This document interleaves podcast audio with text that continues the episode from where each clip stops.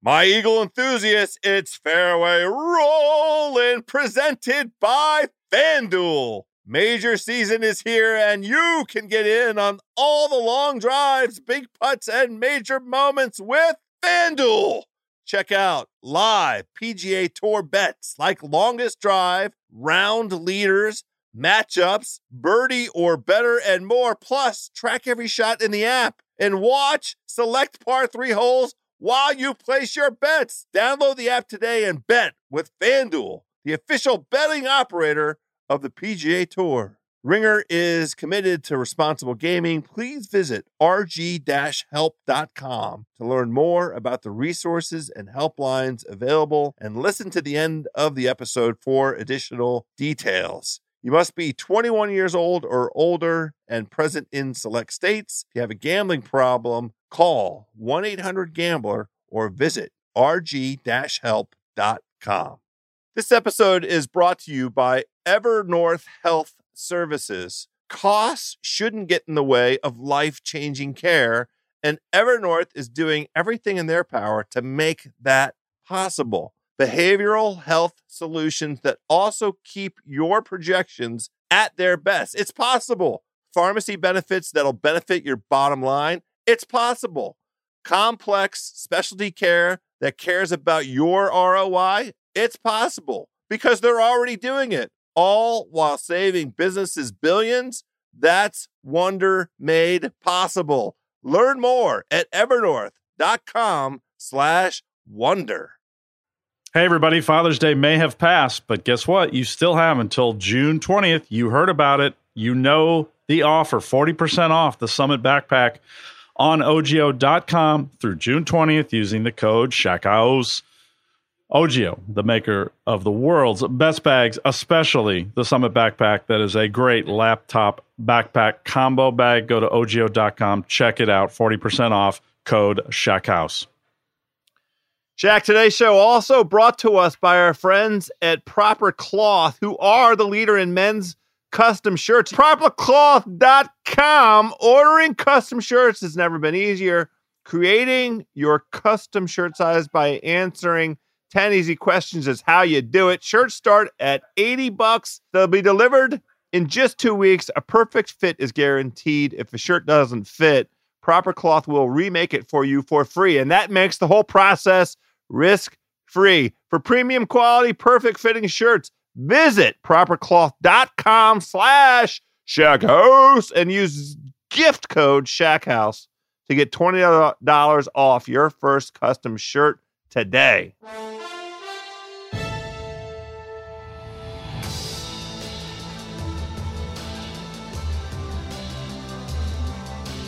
House greetings from Southampton from the Media Center here at Shinnecock Hills Golf Club, where, as you have wisely pointed out, Brooks Koepka has won the wacky, weird, um, exhausting 2018 U.S. Open. What'd you think? Um, I had a lot of thoughts. Yeah, I, yeah I, um, there's a lot to chew on. I, I, in the first place, sent you a note this morning asking you for the mood because yeah. it was at the end of yesterday's round. I expected it to be funereal I was wondering whether funereal, or not. Uh, I, well, I, I, work with funereal, but anyway, yeah, yeah well, I know what you mean. There, especially in the media center, if it felt like a morgue for all the body bags that needed to be dragged in after the afternoon round, if folks were writing a uh, an obituary for Mike Davis for his responsibility, whatever hand he played in in the setup uh, yesterday. Um, so I was curious to see what the redemption theme, if there was uh, perhaps the phoenix rising from the ashes in the in the in the air mood wise this morning uh, what was the feeling this morning as things got going? Uh, if i had to characterize it it was a combination of still uh, just complete shock at what we saw from phil mickelson and then just complete apathy fatigue. Are you kidding me with the golf course going the way it went? But I, I would honestly say around here most people were discussing phil more than they were discussing the golf course this morning. And that's just in the media center. But I think that based on the reaction we all get now from social media, the instant feedback, that was a legitimate thing because people were more torn on that. The setup was just uh, it's it's exhausting to, to continue to talk about and to believe that it actually happened again. But uh, it was it was an it was an incredible Saturday. So yes, it was it was a quiet it was a fairly quiet and uneventful day here. Mercifully, I think for most of us. Well, let me ask you this. So uh, I don't want to go. We're obviously going to talk about Mickelson. We're going to talk about the course setup, yeah. but I want to talk about Brooks Koepka because Absolutely you know the, the the golf course setup today was susceptible to scoring it was there for the taking for somebody yep. to do what tommy fleetwood did yep. which is go out there and try and grab the golf tournament out from under the leaders and you know the same thing uh, kudos to patrick reed for the early move that he made what i liked very much about today's round and i i don't mind the uh, overcompensation is what yes. it sounds like I'm detecting in in the way you're describing this. But I'm I'm gonna pat the USGA on the back for this overcompensation. With obviously they saturated the course with water overnight, and the pins were all in flat places, not near any edges, where they were very susceptible to balls rolling down and often to crazy places and created a, a scoring opportunity. And we had a lot of classy names on the leaderboard uh, coming in, and it was really you know up to the players to determine amongst themselves who the winner was going to be, which is I think what we want out of our na- national championship, right? It is. It's just that you, you also want there to be a little bit of that edge to the final round, and they just couldn't go there after what happened Saturday. So I think that's why it felt a little bit flat. The crowd was a little bit smaller, and I think the players just had a certain mojo taken away from them. It's a little different than the normal U.S. Open mojo uh, rally kill, where they're just beaten down. I think it's more here. It was just an uncertainty of okay, well, every day we've had something different, and a lot of it's manipulated. Uh, Saturday was a, a mistake, so the feeling was one of it wasn't quite the the normal U.S. Open final round tension, but I do not want that to suggest in any way that Brooks Koepka is an unworthy champion. In fact, I'm thrilled that he won this tournament in the way he did because I I, I was really getting. A, a, lot of fatigue and actual and even concern for the way his win at Erin Hills was characterized. it's so unusual. The only sport in the world where somebody uh, goes so incredibly low and puts on such an incredible display, and somehow it's viewed as um, uh, maybe not up to the standards of other wins. Well, now he's won back to back, two different golf courses, uh, two different situations. Yeah, they're both kind of open and and link style, if you will. But other than that, the the the, the dichotomy between the two wins is uh, huge, and and I just love that that he did that, and uh, and now puts him in a very special place in the history of, of major championships and the U.S. Open.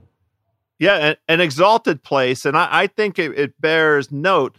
Here, here is Brooks Koepka's last five U.S. Open, or actually his, his yeah, Open amazing. career, because he had some T4, T18, T13, one, one. Now that those are that's yeah. that's five the five most recent uh, U.S. Opens that he's played in, all top uh, uh, twenty finishes. Three of those five are inside the top five. I mean, this guy is a U.S. Open killer. And it was apparent from today's round. We saw it last year implacable, uh, not capable of being unnerved, walking with a certain measured pace, clearly breathing. Uh, and each and every time he was confronted with something that looked impossible, and the Fox broadcast guys, you know, a couple times there, especially on that back nine, the shot out of the rough on, on, on 12, his ability to get up and down on Oof, 14. That was now, awesome. They, they look right. The, the, they, they were certain, but he was staring certain bogey in the face and fought his way around and played, executed every single shot he needed to, to execute to keep uh, momentum on, on his side and just close the thing out. Uh, and, I mean, just some of those up and downs were incredible. These, there were so many great iron shots, while Dustin Johnson was was not hitting great iron shots, and looked a little bit. I think just just hadn't recovered from the shock of of uh, what happened yesterday on Saturday as we record this Sunday night. So it's just um, such an impressive thing to win two of these and on this golf course and scramble the way he did and the whole package. Um, I, I, uh, it just speaks to somebody who has a level of patience and and refusal to get truly bothered. Although he was he was a little annoyed after Saturday's round with with some things that, uh, but he chose not to go there in his comments, as did most of the players. I mean, they they they addressed it, but they chose not to go down that path. I even messaged a couple of players who I know are very opinion, and you know, they're smart. They don't they didn't want to get bogged down in it. And I think Paul Azinger even kind of praised the guys for wisely keeping their focus on trying to win the tournament. And Brooks just did that better than anyone. And to, to, to do what he's done with how little he's played this year and, and this wrist situation and the freak injury at the players, um, I just um, I just cannot be more impressed with how he uh, looks so comfortable out there with so little golf under his belt this year. And I mean, I had a wrist injury myself from golf, and it's it's a, I arguably the worst injury to have. Um, uh, some people will make the case for shoulder and back, of course, but but wrist is is uh, not a great one. So I, I have uh, incredible admiration for what he did. Be- besides Fleetwood, and I think we need to talk to Fleetwood. Was there anybody else oh today? my gosh, what a round! What a round! Okay, now any- let's be clear. Let's be clear. And again, I'm not taking away from it, but there were about yeah. five practice round hole locations. I mean, they were just dead center. Uh, but it doesn't matter. This place is so hard, and he had he had a legitimate chance at 61. That, that he gave himself great looks at 16, 17, and and 18. Just wow, 18 was incredibly great look, especially right. compared to the shots we were seeing for the day. Uh, we heard going in, we talked about it on the preview show. We'd heard from our, our, our European sources that he was a man on a mission and in a, a special place. And boy, did he show it today! Wow, second 63 in final round U.S. Open history with uh, alongside Johnny Miller now. And and the the missed putt on 18, oh. that left edge. I mean, it just felt like that was going to be the difference. It really felt like you know when when he missed it at whatever time that was this afternoon. I'm sitting watching it. I remembered us talking about the golfing Jesus. I know I gave him out as a potential winner. I had a little bit. I've allocated. I allocated a little of my own capital to that, and uh, I thought, you know what, that edge, that that that he just he thought it was an inside the hole putt, and he just kind of slightly missed to the and wow, he did not miss yeah. by much. Yeah, Azinger um, called out. Um, uh, he thought it was both a misread and a misexecution, which was again a nice little perk of the the the microphones in the cup. I believe that sound was picked up by. It could have been could have been by someone else, but I'm pretty sure it was that, and that was that was fascinating to to see that. But they're they're hard greens to read. I mean, Dustin Johnson had a similar uphill putt on that green yesterday, and I don't know how he couldn't have not hit a better putt. It was just it was just a stunning three putt yesterday that didn't look like he hit one bad putt in in all three. So it's a strange green, hard green to read too. I'm not making uh, excuses either way. It's just uh, we saw it kind of all week. Uh, a lot of a lot of putts on that green people struggled with, and uh, not because of, of, of conditioning either. Just just a hard green to read. Yeah. Were there other any other rounds that caught your attention today? I know I sent you a note when Rickie Fowler, dropped to 65. yeah, absolutely. It's just what a, a phenomenal comeback uh, after what went on Saturday. And I don't know what went on. I saw nothing of his round. I really didn't uh, have time Saturday to to really look, uh, take a deep dive into what on earth went went, went wrong. But good on him for coming back and, and posting such an admirable round after uh, a horrible day. You know, the, the, the one that that obviously stands out uh, for me was the run that that Patrick Reed made. I mean, several people made runs. Like I'm, I'm very surprised at Justin Rose's struggles today, uh, final around uh, 73. But you know, Reed post 68, and you just felt like that was one that was very close to a uh, a 65 that uh, would have put him in a tie, and we'd be playing a two hole playoff uh, this evening, and and uh, he will probably scratch his head at a few things that happened. But you know, he put himself in position, made a nice run, and but the yeah, obviously the perplexing one is Dustin Johnson. He just looked so good after two rounds, and um, yeah, this is this one's. I, I just have to wonder. Yeah, we had a fun. Well, there was. Uh, did you see the Wayne Gretzky interview when he no, was I on Fox? It. Oh, he I was sensational. He was absolutely sensational. So myself, Ryan Lavner of golfchannel.com, and uh, Beth Ann Nichols of my peer at uh, Golfweek, we all were listening and we all got up and we all started walking out the door and we all looked at each other and realized, oh yeah, we're all we're all going to go hunt down Wayne after that interview. And uh, he revealed some really interesting things. I got to go back into my tape and get it transcribed. But but but he but he really went made a case for for for for Dustin's sensitivity to the game in his his appreciation of it, his knowledge. Um, he's just sort of a natural savant of sorts when it comes to courses, and I I think it'll be interesting in time if you can get him in the right setting when he's had a chance to reflect on this week if what if the setup Saturday got to him if it if if he saw what happened and somehow in in kind of deep down inside uh, took that the wrong way. It just just got got it got the best of him somehow I don't well think so. I think it was just he played two good rounds, and it was it was that day, that one day of the tournament that wasn't so good, and then and then it just the whole thing got um, uh, exacerbated by what was going on with the setup and the tough conditions. So we'll find out. I think it'll be interesting, but it it just was fascinating how his body language and and the whole vibe around him changed from the first two days to me. I, I, I will say this is a thing, uh, and I'd be interested in seeing going back and looking at some old stories and seeing whether the metrics uh, back this up. I just have this perception, this impression, this observation that when he misses putts, when he misses short putts early mm. in a round and finds, you know, uh, something confusing, I, I, I recall this occurring. I feel like at Riviera. I know it happened at Chambers Bay.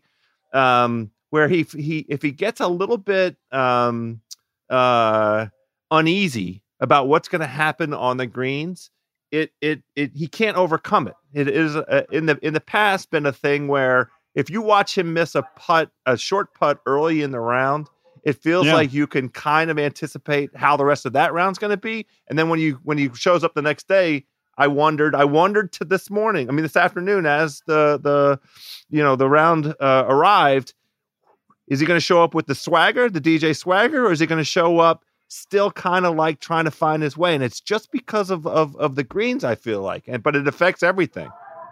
Well, and it happens. Not unusual for somebody to to have something like that. I think it's a great observation. Um, these greens, he he he again, the Fox Mikes picked him up two different times today that I heard. Now I was on the course for a while during their round and watched some of it.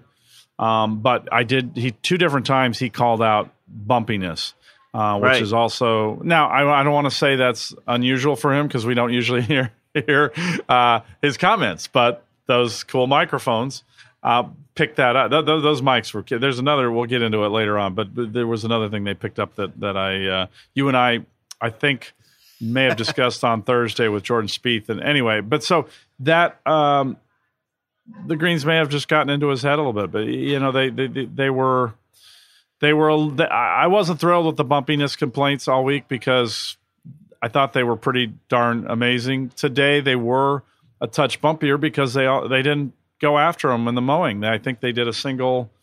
They just did a normal double cut um, instead of a double cut, a roll, or a, or, or some sort of a uh, double cut, double roll and that was how they slowed him down and, and then just added a ton of water. Um, and well, uh, I, so so that that may have been uh, you know they they got to him a little bit. And and that is one of the reasons the USGA took the course up a notch on Saturday because they had throttled back a little and the greens were in the view of the players a little bit bumpy. And so that led to kind of that was one of the contributing factors of that mess. So well anyway. I think that's that's the right segue Let's okay. talk about that glorious mess.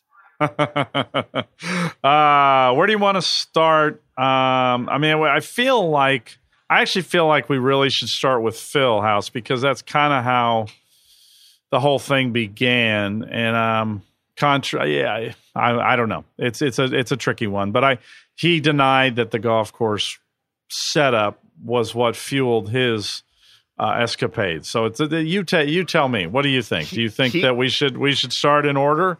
um, no, let's talk about Phil. One, or Obviously, we're going to talk about Phil. Uh, okay, uh, let's stay with the golf course. Then. I'm conf- I'm confused by um, this idea that it wasn't the setup. Uh, if it oh, wasn't okay, the setup, well, then, we'll, then what then what was it? Well, we'll get to. I'm just going off his answers, so we'll get to that. Okay, so the golf course setup uh, for those who don't know, I'm sure they do by now. Uh, just about, uh, if you've watched any of the coverage, you probably know that the 2004 setup here was a debacle for the ages.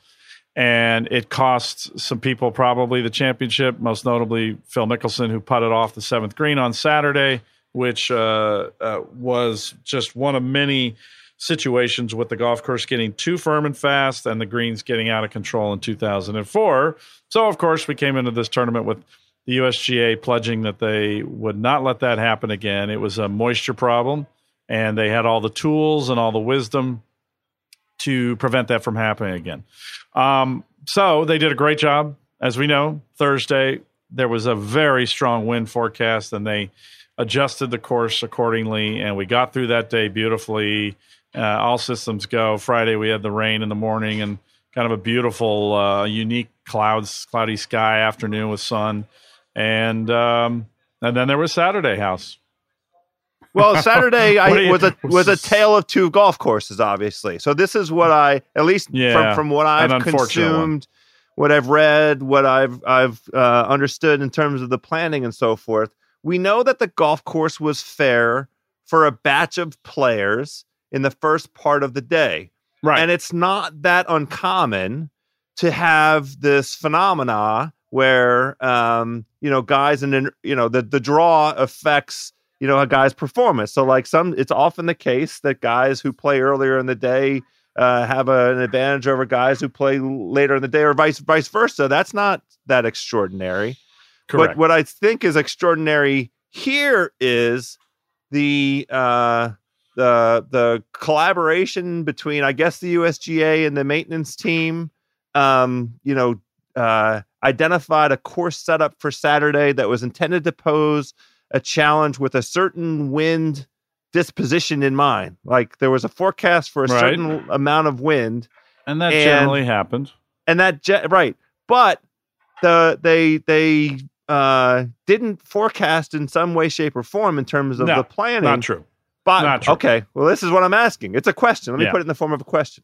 By three o'clock, several of the pin positions were not were were basically unplayable. I mean, that, right. you know, on the, uh, especially on the backside, right? 13, Correct. 15. I saw Justin Rose's putt. I think it was on 18 where he breathed on it and it rolled 17 feet by to the to the left from the from the the view. I don't know how many other you're sitting there. You you you have a good feel for you know what what holes were most Im- impacted, and we know what you the, got the those the were the key ones. Was. But but every green on the back nine was the ball was rolling and rolling and rolling. There were just some that were that were worse hole locations than others. Right. So what uh you you you stop me. I'm asking the question. what happened? What, okay. what, what, they, they knew what was going to happen. So, House, uh, I kind of meandered out to the course, and I, I do this every year. I just tag along and watch them do the setup and kind of stay off the green as much as I can and just watch and uh, chat with Mike. And it was really a great session. Everybody was in a great mood. Uh, they felt like they had the course just dialed in, and I thought so too. Looking at it, everything looked super. The um, but obviously you know they underestimate this golf course one uh, well they have in the past and they did again just how much it dries out here how bright it is how how incredibly windy it can get. And and um, the forecast though i have to tell you the the forecaster here got it absolutely right. And i was a little disappointed that that mike blamed that after the round that the, the wind exceeded the forecast. We went through all sorts of recordings of, of winds in the area. We could not find anything that exceeded the forecast in any way. So that was nah, the the forecaster really nailed it, and so it just was a, a, situation where it was a combination of they underestimated how much it would dry out, and then they just put several holes and spots that were not great. And I, a lot of the hole locations I saw didn't really pass the eye test. You just kind of looked at them and you went, well, I can see that's fine. It'll work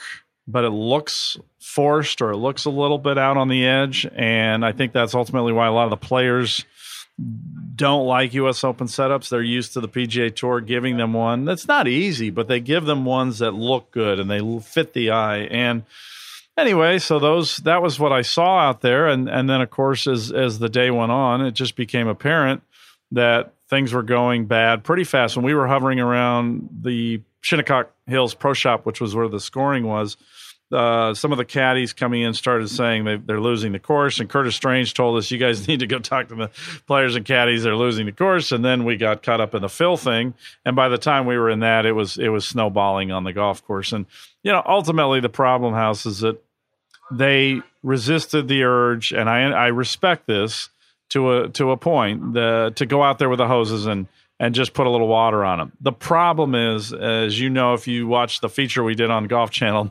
nine minute feature that could have been about uh, uh, 30 minutes on the whole setup in 2004, it was just a little bit of water that made the greens playable again. And again, it's not the greatest look. It's certainly different than a ground screw at a baseball stadium going out and wetting down the infield.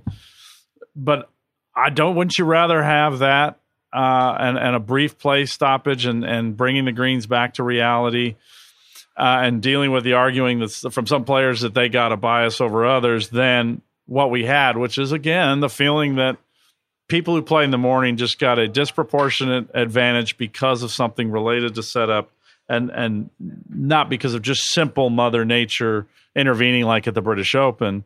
Uh, it was truly something that was probably avoidable with a little bit of moisture, and that's that's kind of where I stand on on it, so, and um, and just seeing what it did to some of those leaders, and and how people who teed off and finished before the leaders teed off were able to suddenly be in the final pairing on Sunday, like Daniel Berger and Tony Finau. Yeah, so that's a perfect expression of the issue and the problem, and here is the reason why the USGA deserves the vitriol that it received yesterday and then then you know as the the post hoc reviews come in this week they are going to get blistered for that portion of Saturday and it's going to be deserved and here is the reason to my way of thinking why it is well founded. They plan these effing tournaments so far in advance. The USGA has the benefit and the resources of working with the courses to to uh, take into account nearly every single variable that's out there. The only variable that the USGA cannot replicate in terms of a course uh, setup or you know anticipating how weather conditions may be, the only thing they can't control and replicate is the number of players walking on the greens and how that that those all yeah. those feet on the greens that it's the players and the caddies that's the only variable and you could if you really wanted to get a rehearsal of that, have USGA day at Shinnecock, and invite all the members out and say, "Look, we're gonna we're gonna give this a test drive." But I yeah. I flatly reject the idea that they couldn't anticipate the combination of um, the the the sun, the brightness of the sun, and that level of wind, and how quickly the course dries out, and how quickly those greens well, under that stress lose water and become literally unplayable for a certain portion of the field. No, it's it's certainly an issue, and it's it's. I think that you bring up. There are many layers to this. They do one event of this magnitude a year. They come. They haven't been here for 14 years. They come to courses every 10 years generally. But that said, Olympic Club they've had problems and thinking that that fog keeps that place moist and it dries out in crazy ways during the U.S. Open. Pebble Beach frankly, has been taken right up to the edge. And this time of year, it bakes out. And guess what? It was blowing 18 to 25 there today. Uh, somebody up in Northern Cal sent me that and and just said, "Good grief, uh, it, it, was really blowing there, and and it dries out in crazy ways, and they they um, they struggle with that. So it's a real." Uh, it's a, it's just a, I'm, you probably hear it in my voice. It's just a bummer because I got to tell you, the, the, the superintendent here, John Jennings, and his crew, are so awesome, and the place looked so good. And and you know there was another subliminal element to this whole thing. House the greens today were so brown. Yesterday, so brown in the afternoon, and the fairways are so green. And I know that, that a lot of viewers just watch at home and go, "What's going on here? That doesn't right. look right." Well, you know, yes. when you get out on the greens, they're better than they they they appear. But all in all, what it boils down to is they take greens to these speeds and uh, oh, breaking news! By the way, there is there is it is bustling in the media center. Everybody is moving around. That must mean the pizza got delivered to the the, the food room. Um, so it we'll, get, we'll get you to the pizza quickly. Don't worry. No, it's okay. So the the uh, the situation um, going forward is just it's it's so problematic because you just know the quality of the people doing the maintenance, the work they put in, the product that they put out there and and we are in a situation where modern green speeds don't match old golf courses.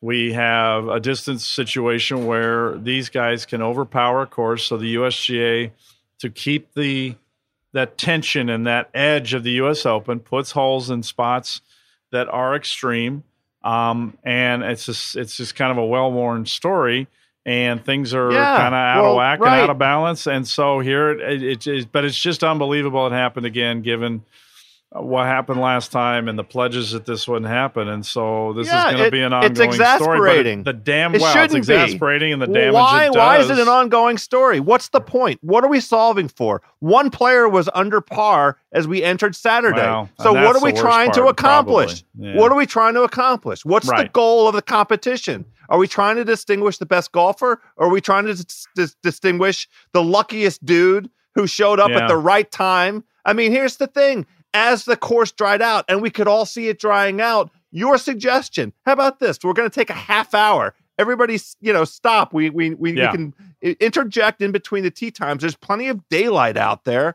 Build into the schedule, though, you know, a half hour to send the grounds crew out at one point and and let folks complain. I mean, the players may you you articulated it quite well. This idea of you know the the morning guys got to play the course the way that that the um, USGA intended for Oh, it to was be great. played Yeah, right? It was sensational. and Yeah, then there it was, there was a nice um, uh, bell curve of good performances, mediocre performances, and bad performances. Exactly what you want out of that test. Why were the guys in the afternoon unduly punished because the USGA did not properly account for the way that this golf course behaves, having in their back pocket all the information that they need to understand Yeah. how it might go and build into that some kind of planning mechanism. Where's the plan B? And this is why we're upset, and we can't have any more of this. It it diminishes and demeans the championship, and it confirms it provides this this this bias against the USGA, against what they're after,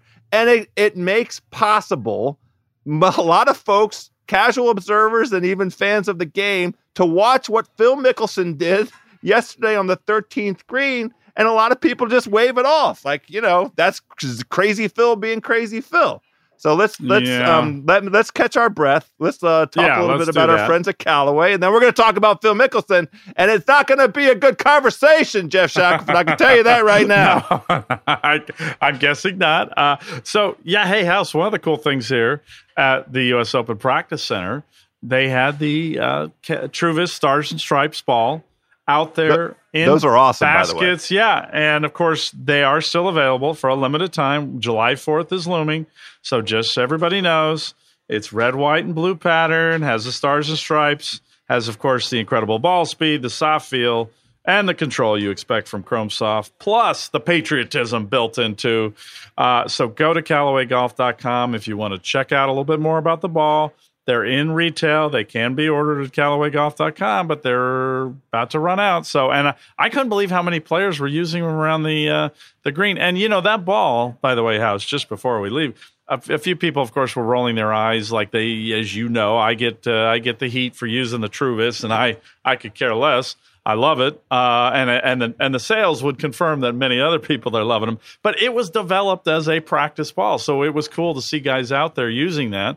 Um, and I don't know if they know that. I'm pretty sure the Callaway guys do, but a couple of the non-Callaway guys might not have known that. Hey anyway, now, but they hey might have, they might have learned something. They may get some Chrome Soft in their life. Anyway, House. I'm heading back to L.A. The Dodgers, of course, will leave as soon as I get there, but. The Cubbies are coming to town soon. What am I going to do? I, I have I need to get to a game. You need tickets. You need tickets. About a quick thank you to all our pals at SeatGeek. Buying Ticket Shack can be complicated and confusing, but when you need to go see Dodgers Cubbies, there's an easy way to do it. Get yourself to SeatGeek, the smartest, easiest way to get tickets to every type of live event, catching your favorite musician on tour, shopping for perfect gift. Uh, we, what's the next holiday after where there'll be gifts after after Father's Day? yeah, You don't really Whatever- give a July Fourth uh, gift, Yeah, I guess that's right. Yeah, But well, in any event, if there's a gift to, to be given, get SeatGeek is a great idea. You're looking for a, a last minute deal to see your favorite team. That's what you're doing, Shaq. SeatGeek helps you find the best seats at the best prices, fully, fully guaranteed. Saves you time and money by searching multiple ticket sites. You can compare the prices and find amazing deals. And we love this part of it. Most bang for your buck. It's grading the tickets so you can suss out value as you look. Do I want to be undercover? What's the best value if I want to sit, you know, up the third baseline? Uh, you get the, the, the the every purchase fully guaranteed. You can shop for tickets on SeatGeek with confidence. Make it your go-to app for finding the best deals on every type of ticket: sports, concerts, comedy, and theater. Best of all, the Shack House listeners get twenty dollars off their first SeatGeek purchase. Just download the SeatGeek app and enter promo code House today. That's promo code H O U S E for twenty dollars off your first SeatGeek purchase. SeatGeek right seat right now, right from your phone. So, House, did you read the column that I wrote about uh, Phil Mickelson or, or uh, some of the other commentaries on uh, what Phil did on Saturday of the I, U.S. Open, hitting a I, moving ball? I did, I did, and I did, and I will tell you my two favorite reads. I probably read ten different takes, ten different, wow. and then I wouldn't use the word. T- they weren't different. There was a common. There were a lot of common takes, but See, I, I the ones I enjoyed the most. catching you, up. You are correct. You and you and Kyle Porter, I felt like got it um, the oh, best. See, I Kyle read Porter. Kyle. I sat next to Kyle on the shuttle ride home, and uh, I will open it up. I have I have. Uh, I, I, just finished Feinstein and Brian Wacker had takes, and uh, now I will. So, what was Kyle's take? You know, basically that um, the USGA had available to it the clear path, which was yeah. to disqualify him, and they chose not to do it. And on the one hand, you know, Kyle was trying to put himself in the shoes of um, a lot of folks that consume golf casually and otherwise that weren't that offended. And I'll look at Zany Phil being Zany Phil, but you also yeah. have to like if you just sort of measure it out there are genuine consequences that affect a lot of other people in this thing, not, including, of course, the integrity of the game. And you can't just brush that stuff aside. So I, I like, and he and he didn't go too technically deep okay. with the um, rule book, but you have to re- understand the rules to understand the pass that Phil got. Yes, yes. So I, I believe it was a pass, and I believe it will be one that, that he has a hard time living down. I got hammered house on Twitter, hammered um, by people. Just what a ridiculous assertion that his legacy uh, will be. I said perhaps tarnished. The headline, of course, was all they read. None of them actually read the piece. Um, a large number of SEC fans. I'm just going to note that uh, for some reason that seemed to be a common thread. I don't know why, but a lot of Gators and Tigers and and Tide uh, types. But um, a day later, I feel pretty strongly the way the Fox telecast opened, the way Paul Azinger addressed it, where really every former player that I've heard from on site, from uh, Mark Lye right now, who's sitting right in front of me, to Brandel Chamblee, to David Duval, to Paul Azinger, on uh, just a wide spectrum. Justin Leonard, Trevor Immelman just just trashed him, just absolutely ripped him to shreds. Um, and ultimately, I thought Ken Schofield, the former European Tour commissioner, just uh, he was on right before me this morning on Golf Channel, and I said, "Well, well, what do you think, Ken?" And, and he says, "Just simply, you you just you, you there is no place in the game for a professional golfer." To hit a moving ball. I don't know what the equivalent is in, in another sport house that might be turning around and, and throwing up a jumper into the crowd. Uh, I it really it was an astonishing moment because I was sitting here in the press center and we were all we were all just minding our own business on Saturday morning, kind of going, "Oh, it's gonna be a snooze today. There's not that much going on." I just had that vibe, and then I mean the look on some of the the the, the faces here. We we really all were in shock for a good five six minutes. Just going, did he wait? Did that did that really just happen? And I, thought Joe Buck did a great. I mean, Joe Buck had a great week, but I thought his call of that uh, was just sensational because that was that was a hard thing to call. It was shocking. Let let me uh, ask you if you. Uh, I walked in off the golf course. You know, I was at the t- the very Uh, end the of my three day member yes, guest. Of yes, course, that's yes, right. yes. Uh, and I was ready for my uh, afternoon cocktail at that point. I, I, it occurred as I'm walking in. I sent you a text yesterday. I look at my phone, two twenty eight p.m. What? Wait, what? what? What the? What did Phil just do? And you, you wrote back, "Be holy, be holy f, he lost his mind." I mean, that was the Oh. exchange we had in the moment. What was Buck's call? I, I wasn't. I didn't hear it. I didn't observe. it- it. was just it was just a great sort of reaction that you would hope that he would have, and he captured the gravity of it. That because I think it was again, I'm going now. He's a professional, and this is what he does, and he's paid a lot of money to to be on when something happens like that. Whereas we're a group of writers sitting here and uh, twiddling our thumbs and thinking about what we're going to write today, and watching on a screen and and and seeing somebody who a lot of us have a great deal of respect for and, and enjoy watching play do something so out of nowhere like that um, and and then and then to come in after the round and present it the way he did uh, was just staggering. It was it was bad enough what he did on the course but you could you could sense okay but he's just going to come in and say I, I lost it. I just got annoyed. I got I got uh, uh, just fed up with my game and the fact that I realized I wasn't going to win in Shinnecock Hills. I can't believe I did that. I'm embarrassed. I apologize. If the USGA wants to disqualify me, they should. Um, and it would have that would have been it. It would have died. But then he comes in and with a smile and he's laughing and he's patting himself on the back and he's proud of the fact that he was the smartest guy in the room who knew the rules. And he's just been dying to use this opportunity to um, okay now the pizza announcement has occurred in case you hadn't noticed by the noise. I haven't seen some of these people move this quickly in years. So but to to suggest that he was thinking about at some point on the 15th green at augusta employing this tactic um, and then to tell people who believed he was bending the spirit of the rules to to toughen up. Uh, that's what led me to sit down and just say this is devastating on a lot of fronts. And ultimately, I think those who were were, were pushing back, I, I understand that they they love Phil and they they feel like saying that is is out of line. But I wrote it from a place of thinking of how his peers are going to react, and I'm pretty sure that as the night went on, some of those little those little nuggets that came out that he called Mike Davis, that he was questioning things, and and and Amy revealed today, his wife, that that that he was beginning to regret this. That he did begin to think, forget the forget the fans' perception, forget the media's perception. He has to think about the perception of his fellow uh, players and his peers out here. And I'm guessing as they now wrap up the tournament and watch it, they are not going to think very highly of what he did. Well, I, yeah, we're we're going to get there. Let there be no doubt. I wish I could gamble on this because none of my picks for the week really hit. Uh, but uh, uh, that we are there is no doubt that we are going to get contrite Phil. We're going to get chastened Phil. He's going to say, "Now that I've had the time to reflect and think about this, I hold nothing Hmm. more." I mean, I can almost write it myself. Uh. I, there's nothing more important to me than the integrity of the game and what I did uh, wa- was not in, in line with with the regard in which I hold the game. I mean, I'm telling you, he should hire me. I'd come in and write it for him tonight. But it's a it it he, he disgraced himself. There's just no way around it, right? It No, it, it, no. it could be funny and it could be haha, but the problem is with him finishing here two two two impacts.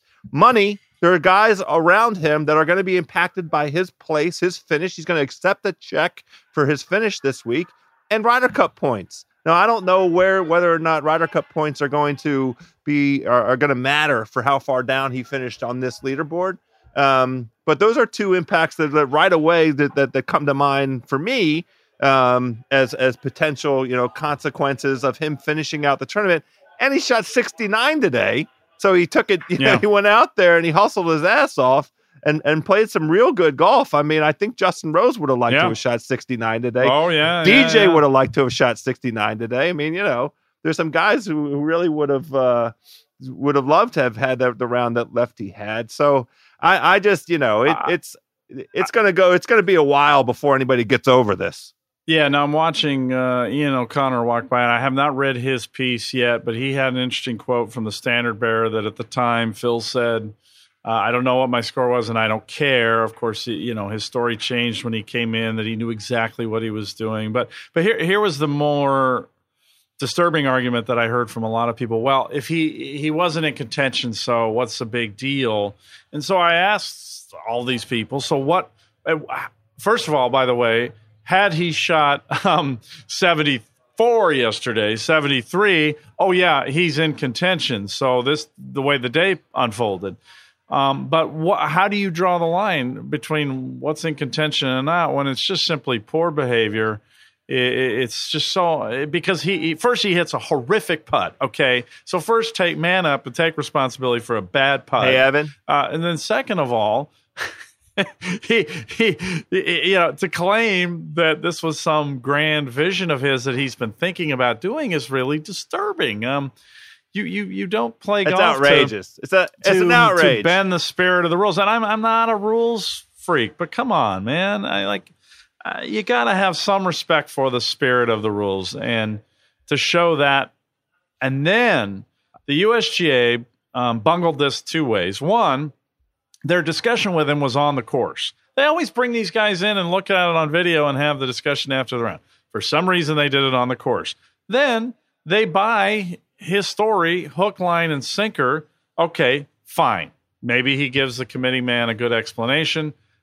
You know, uh, the people involved are. are what do you uh, mean? I don't Thomas understand Pagel that. is in charge of the, the there's there's no explanation. He intentionally we hit a moving We- ball. What what could he say? What's the explanation? Did you intentionally hit the moving ball? Yes. Well, guess what?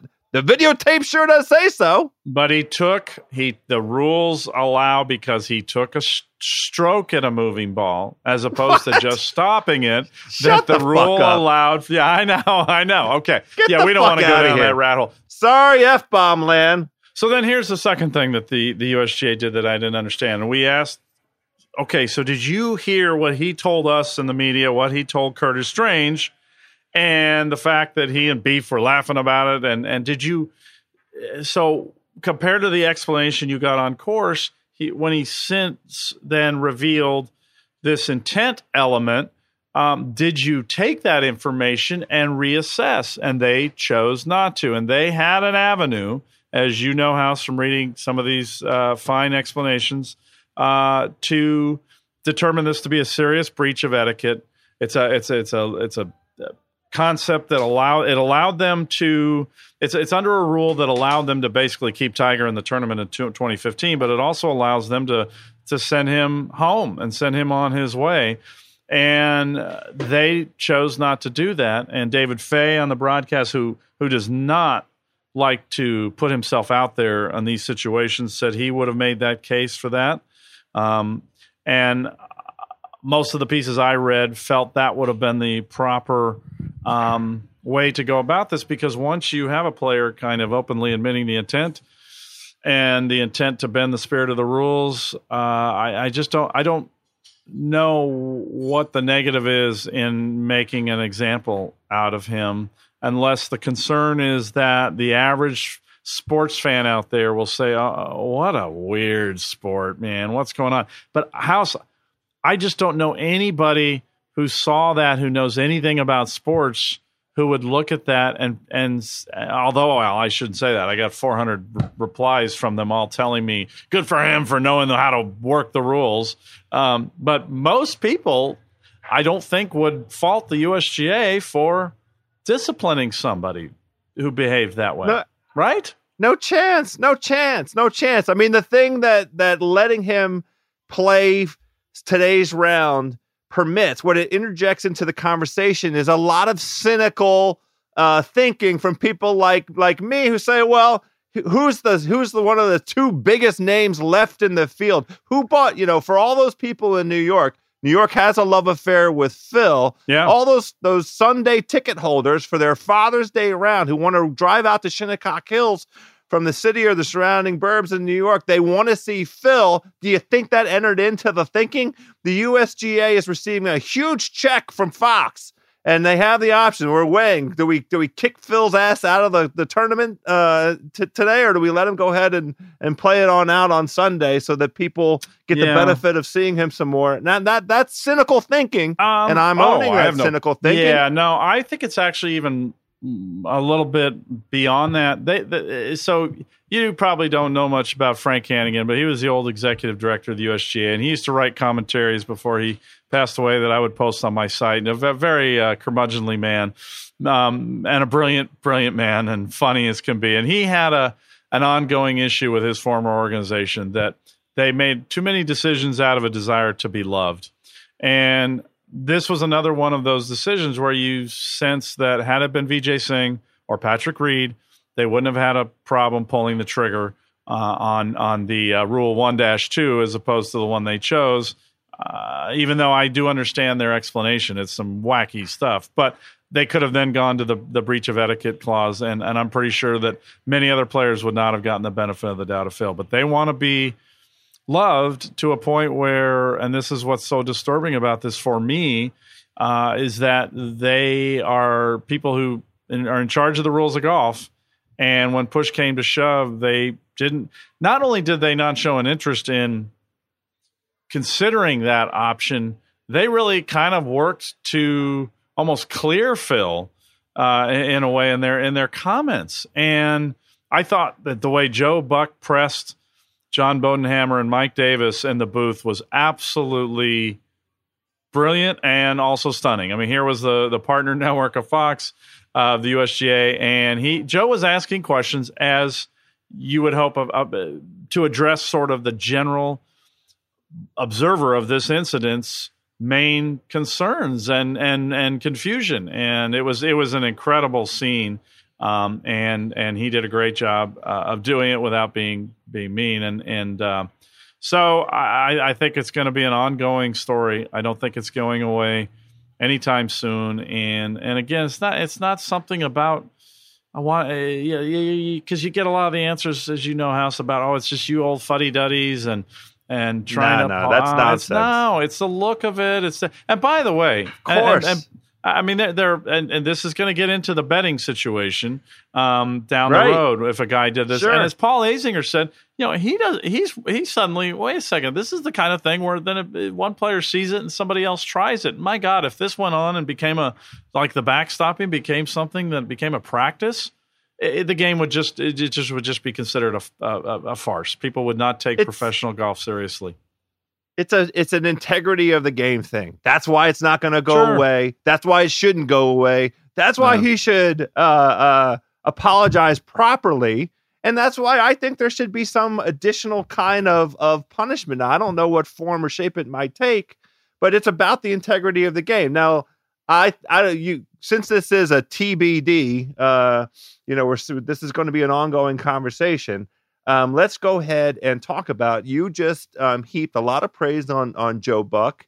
Uh, I want to talk about the Fox uh, Okay. coverage. I got to see a fair amount of it um, over the course of of the the four days, and I will say a, a couple things. Um, two like big picture things. One one big picture thing. I think they really got um, comfortable this year with the tone of treating this thing like the the big time event that it is. It just felt Mhm. important the way Good. that they Okay, good. presented the coverage and and you know the entirety of of all the folks that they brought in. They had a really great rotating cast, not just of of um, that folks handling the the announcing responsibilities, but um, you know luminaries from from from across the golf world. Offering insights and commentaries. Well, okay, now let's let's hold on. Let's calm down a little. The five minute interview with uh, Bill Bill Hemmer of I'm not a Fox uh, morning show watcher. Okay, I- is he? That's Uh, not a golf Holly luminary. Shaq. That's not a golf luminary. Okay, that was that was a little. You were out playing with your people in the member guests, but that interview was painful. But anyway, and not Well, be, uh, not because of Holly's fault, by the way. That was just some Fox synergy thing that somebody said. Oh, Bill lives in the Hamptons and loves. He'll mention CB Macdonald. Yeah, yeah, that's great. That'll be perfect Great. for the announcer changeover. um, kind of made me long for a CEO interview. Anyway, but yes, um, And so the, the other thing that I that I very much liked, and I um I don't know how to solve this. We've complained about it in connection with uh other other events. Now you can't have this for for every tournament. Um, but the wall to wall coverage is is just awesome. I mean, the fact that you could uh, whatever time I was up this morning, I put it on. I don't know what actual time yeah, it came on. I just know that when I was up and about, I was watching golfers play Shinnecock Hills, you know, professional golf in our in the in one of the four majors. That that's awesome. That that wall to wall coverage component of it is excellent.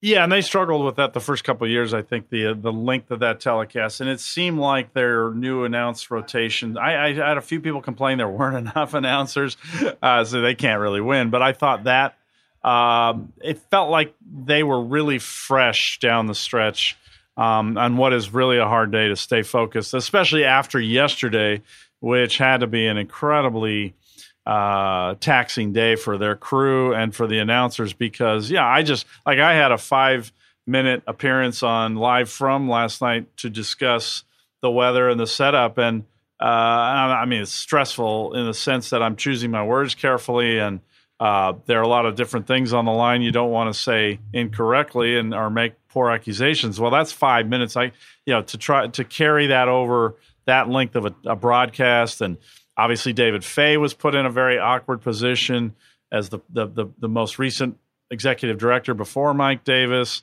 and he was involved in the 2004 uh, event, which we documented, and and I mean it was a total deja vu all over all over again situation. So the I felt like that was the case, and and then I mean brilliant move, brilliant move by Fox um, uh, to have Curtis Strange do that interview with uh, Phil Mickelson.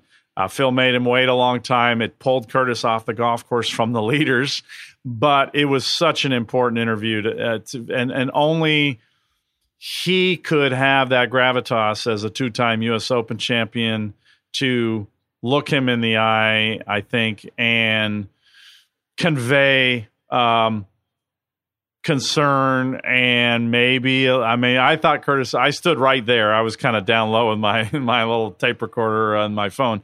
And he conveyed enough disdain without being rude uh, and his tone spoke volumes. And now if Shane O'Donoghue who was doing interviews projected that tone well um, he's you know Shane O'Donoghue uh, working for Fox and he's a television person. This is Curtis Strange a two-time U.S. Open winner, a, a great, great golfer, and so brilliant move there to have him handle that. I thought that was uh, a huge. I don't know how it looked on the coverage because again, I was I was down there listening to it and kind of trying to take it all in. And then you know on the tech side house, what what what stood out? I mean, obviously the the mics in the cup were just uh, huge on so many fronts. I, I, felt like they cut back a few things. Well, um, I mean, they may have the I, World Cup, you know, maybe uh, thinning things out a little bit too. Fox is spread pretty thin right now. The the the cost benefit of the tech, so that we had audio difficulties. Was that on Thursday? Uh, y- yes. And what was the? I never went. Oh, know, we don't need to, to read the transcript of what was picked okay. up. Yeah, and they did. They had some. They had a, an outage, and they had some things picked up on microphones that weren't good, and then just was some noise that was picked up. So yeah, they struggled with some sound, but obviously the tracer's sensational. All the graphic stuff they do with pointing where the flag is, and um, well, look, they did. That they, they really are continue to set the standard for what we want in major tournaments in terms of presenting the the, the competitive golf in a way because you you cannot see the ball especially at a, at a, venue as bright as Shinnecock, you can pick it up off the players' club. You can try and guess what direction. Without the tracer, the tracer, we would be lost. Yeah, and they, uh, man, when you see how that works and what it takes to get that tracer, it's it's hard work when you see how many guys are in the crew out in the fairway to do it. But gosh, it's worth it. Uh, yeah, like uh, like Tommy Fleetwood's eight second shot on eighteen that beautiful tracer of that. That's like a, you know could have been an iconic uh, uh, U.S. Open shot. Yeah, absolutely, and and it um, it's something that they're very passionate about. I, I thought they did their usual great job of kind of capturing the architecture either through the aerials or the maps, um, and and they gave you a good feel of this golf course. Um, so it, it, to me, it was it was uh, a solid broadcast. I, I, you know I I think that a lot of people were uh, critical of the sound situation, understandably so. Those things happen, and and it's rough. But um, all in all, I'm with you. I I I, I will take the the mistakes or or the things occasionally not working for the effort that they make to to go the extra mile. Um, uh, but it also also uh, it, it shows you how polished in terms of production values CBS and NBC are.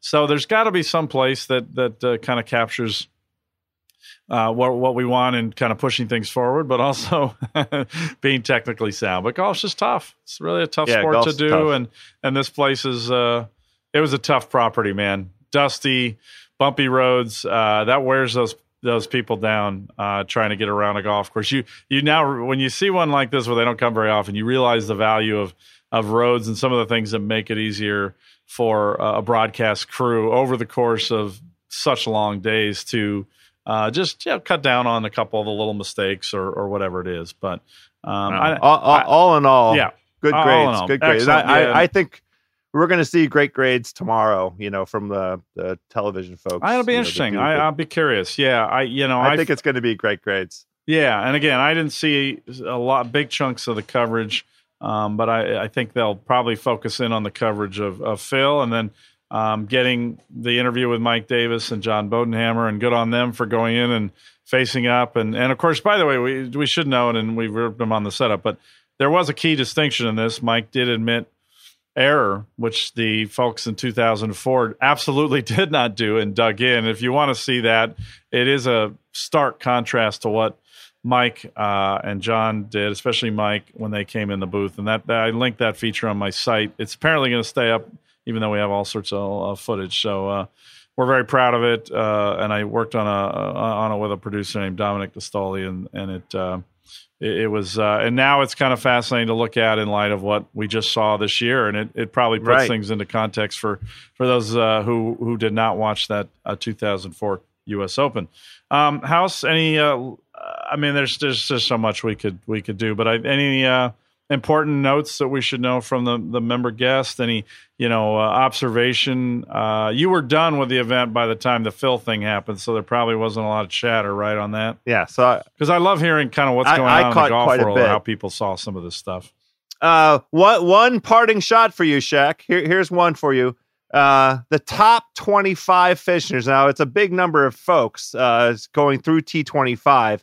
Nine major winners in the in the top 25. So classy leaderboard. Yeah. Exactly what you want out of out of this event. You know, uh, really nice mix of guys who who aspire to to jump through and and and you know crack the become first time major winners. Some old souls, Steve Stricker in there, still kicking that? along with a How top about twenty him and. Furyk hanging around? Yeah, exactly.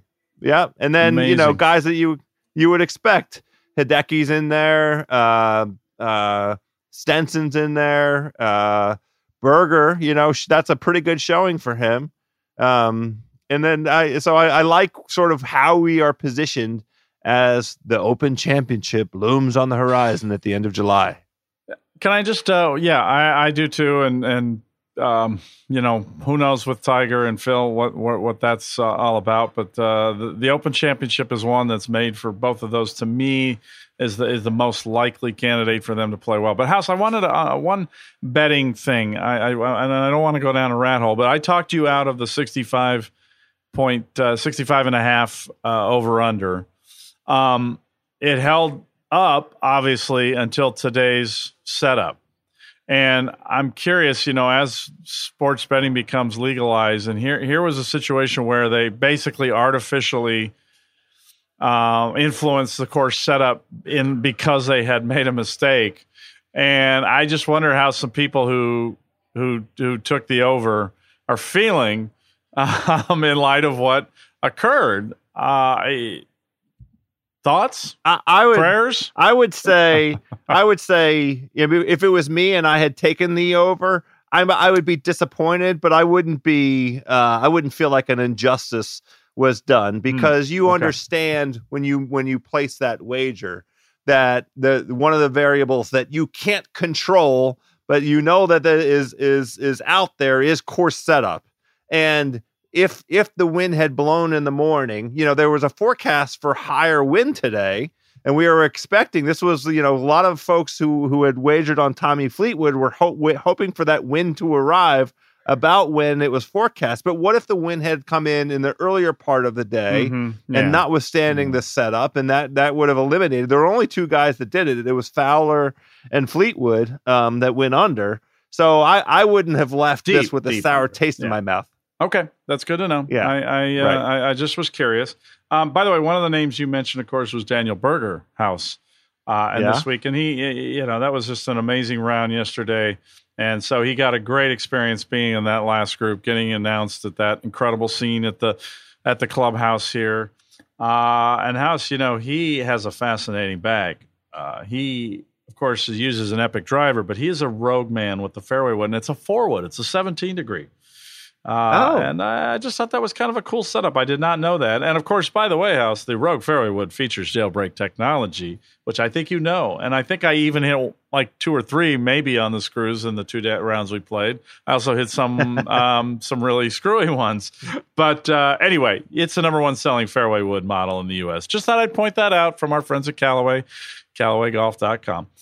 Well, I just like that that there's a forward. I might have to get a forward in my bag instead of the five wood. Don't, don't, don't we try. go, no, you're not. You're not Daniel Berger. So, but go on. Uh, oh, all I have to send All you right. your back your uh, wood that ended up in my bag. I will do that uh, when I get home. Go on. yeah, we're not going to name names. No, we but I, I I I will uh, uh, pass along our thanks once again to Proper Cloth, the leader in men's custom shirts. We might have some trouble finding shirts that fit. We know Brooks Koepka is going to have a hard time finding a shirt that fits after he's making the Hulk muscles all week hmm. long and how he Boy. conquered Shinnecock Hills. At propercloth.com, ordering custom shirts has never been easier. You create your custom shirt size by answering 10 easy questions.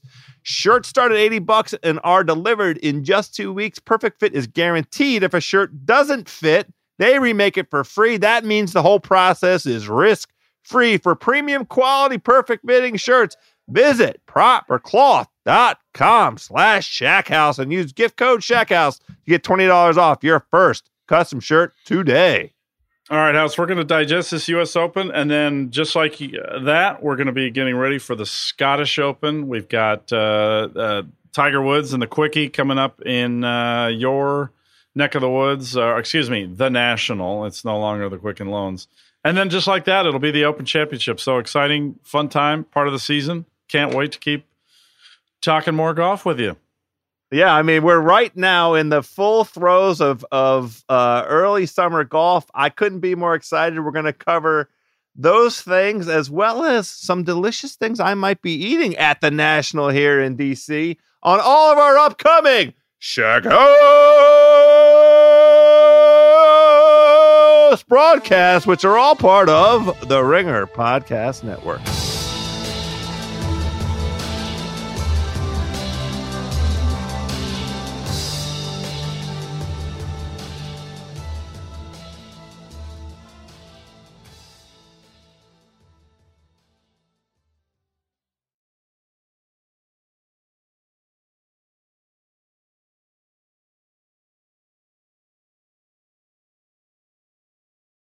This episode is brought to you by 20th Century Studios' Kingdom of the Planet of the Apes. As a ruthless king builds his empire at the expense of the remaining human race, a young ape will fight for the future of apes and humans alike. Kingdom of the Planet of the Apes. Enter the kingdom in IMAX on May 10th and in theaters everywhere. Get tickets now.